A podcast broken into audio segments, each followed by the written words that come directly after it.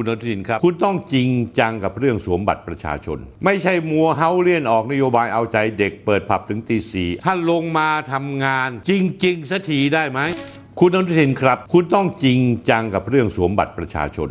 และเรื่องอาวุธปืน เพราะมันเป็นความมั่นคงของชาติ ไม่ใช่มัวเฮาเลียนออกนโยบายเอาใจเด็กเปิดผับถึงตีสี่อ้างเพื่อสนับสนุนการท่องเที่ยว 11 ธันวาคม 2566 นายอนุทินชาญวิรกุลรองนายกรัฐมนตรีและรัฐมนตรีว่าการกระทรวงมหาดไทย ได้ลงนามกฎกระทรวงขยายเวลา การเปิดสารบริการถึงตีสี่ใน 5 พื้นที่นำร่อง ได้แก่สารบริการในท้องที่กรุงเทพมหานคร จังหวัดภูเก็ต จังหวัดชนบุรี จังหวัดเชียงใหม่ ท้องที่อำเภอเกาะสมุย จังหวัดสุราษฎร์ธานีรวมทั้งสารบริการที่ตั้งอยู่ในสถานที่ที่ตั้งโรงแรมตามกฎหมายว่าด้วยโรงแรมทั่วประเทศ เริ่มต้นตั้งแต่ทิตย์ที่แล้ววันที่ 15 ธันวาคม นะที่ผ่านมาอนุญาตเป็นงานชั่วคราวก่อน นอกจากนั้นแล้วงานส่งท้ายปีเก่าต้อนรับปีใหม่ก็ให้เปิดได้ถึง6โมงเช้า นับตั้งแต่วันที่ 15 ที่ผ่านมาที่มีผับเปิดถึงตีสี่ท่านรองนายกนุทินรัฐมนตรีว่าการกระทรวงมหาดไทยลงพื้นที่ตรวจผับ โดยเจ้าเก่าไทยรัฐออนไลน์ไปถ่ายทอดสด เป็นชั่วโมงชั่วโมงไม่รู้จะมีอะไรถ่ายทอด นอกจากรับงานเข้ามา ตรวจผับทั้งย่าน RCA ทั้งถนนข้าวสาร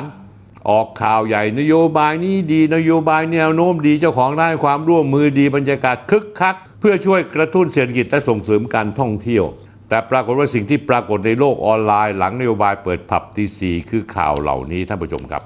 18 ธันวาคม 2566โลกโซเชียลได้แชร์ภาพเหตุการณ์เจ้าหน้าที่เทศกิจและผู้ปกครองกำลังหามร่างของเยาวชนหญิงรายหนึ่ง อายุแค่ 16 ปีเอง ขึ้นรถเก๋งกลับบ้าน หลังมีข้อมูลว่าเยาวชนหญิงคนดังแอบออกมาสังสรรค์กับเพื่อนที่ถนนข้าวสาร ตามนโยบายปิดผับตีสีของกระทรวงมหาดไทย เด็กคนนี้อยู่ในอาการเมาสุราขาดสติ นอนอยู่หน้าอาคารกองสลากเก่าถนนราชดำเนิน คนที่เห็นเหตุการณ์สายหัวด้วยความอนาจใจ และทุเรศกับนโยบายของกระทรวงมหาดไทย 17 ธันวาคม 2566 หนุ่มกานาชาวต่างประเทศออกจากผับตีสามเมาขับรถชมชนกลุ่มคนงานขณะทำงาน ฝังสายเคเบิลกลางเมืองเชียงใหม่ ตายไปหนึ่งสาอีกสามผมไม่แน่ใจว่าเปิดผับถึงที่สี่นี่ใครคิดขึ้นมา แต่ท่านผู้ชมครับ ผมจำได้ว่าสมัยที่นายอนุทินชาญวิรุกุลเป็นรัฐมนตรีว่าการกระทรวงสาธารณสุข คุณอนุทินค้านหัวชนฝา เรื่องความปลอดภัยต่างๆ นานา คุณอนุทินครับ พักภูมิใจไทยไทยครับ ยังจำได้หรือเปล่า 7 ธันวาคม 2565 ไทยรัฐที่กำลังรับงานเชียร์คุณอนุทินอยู่นั้นจำได้หรือเปล่า สมัยที่เป็นรัฐมนตรีว่าการกระทรวงสาธารณสุข นายอนุทินให้สัมภาษณ์คัดค้านถึงประเด็นที่กระทรวงการท่องเที่ยว และกีฬาเสนอให้เปิดสถาบันสถานบันเทิงถึงตีสีว่านี่คำพูดของคุณอนุทินนะ คุณอนุทินถ้าจำไม่ได้นะ คุณไปดูของเก่า ผมจะเตือนคุณอย่างนะ ข้อมูลเก่าๆของคุณเนี่ยผมมีเยอะมาก ผมกำลังรอจังหวะที่จะเปิดไปทีละเรื่องทีละเรื่อง นี่คือคำพูดคุณอนุทินท่านผู้ชม คิดว่าช่วงเวลาในปัจจุบันเหมาะสมดีแล้ว มีความเป็นสากล เมืองใหญ่ ๆ ของบางประเทศเปิดถึงเที่ยงคืนถึงตีหนึ่งสิด้วยซ้ำจริง ๆ ตีสองก็ดึกแล้ว ถ้าคนต้องทำงาน 8 โมงเช้าก็นอนไม่พอแล้ว ประสิทธิภาพการทำงานก็จะลดลงนี่คุณอนุทินพูดต่อนะครับพักการเมืองจะมุ่งมั่นเอาแต่คะแนน โดยไม่คำนึงถึงผลประโยชน์ประชาชนไม่ได้ อะไรก็ตามที่มันเกิดความเสี่ยงที่เกิดโทษกับประชาชน แม้แต่หนึ่งเปอร์เซนก็อย่าทำคุณอนุทินพูดต่อ ถ้าต้องแลกกับชีวิตได้มากี่ล้านก็ไม่คุ้มโดยเฉพาะชีวิตคนบริสุทธิ์ด้วย เพราะทุกวันนี้หลายคนตื่นตั้งแต่ตีสี่เพื่อเตรียมตัวมาทำงาน ทั้งคนในเมืองและในจังหวัดท่องเที่ยว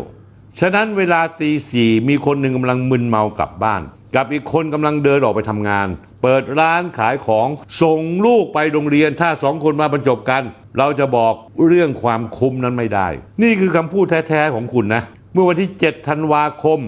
2565 คุณลืมไปแล้วเหรอหรือว่าอะไรที่คุณจะได้คะแนนเสียงจากวัยรุ่นเฮกัน และในที่สุดคุณก็ไม่ได้หรอก เหมือนกับที่คุณไม่ได้คะแนนเสียงจากคนที่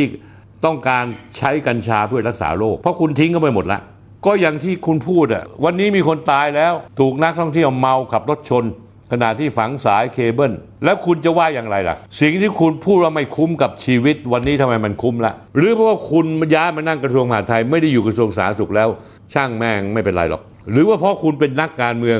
คุณพูดอะไรก็ตาม คุณไม่จำเป็นต้องจำใส่ใจ ขอให้พูดแล้วได้แสงและได้คะแนนคุณพอใจละ นี่คือหัวหน้าพักภูมิใจไทยท่านผู้ชมครับ ถ้าอยากดูรายการนี้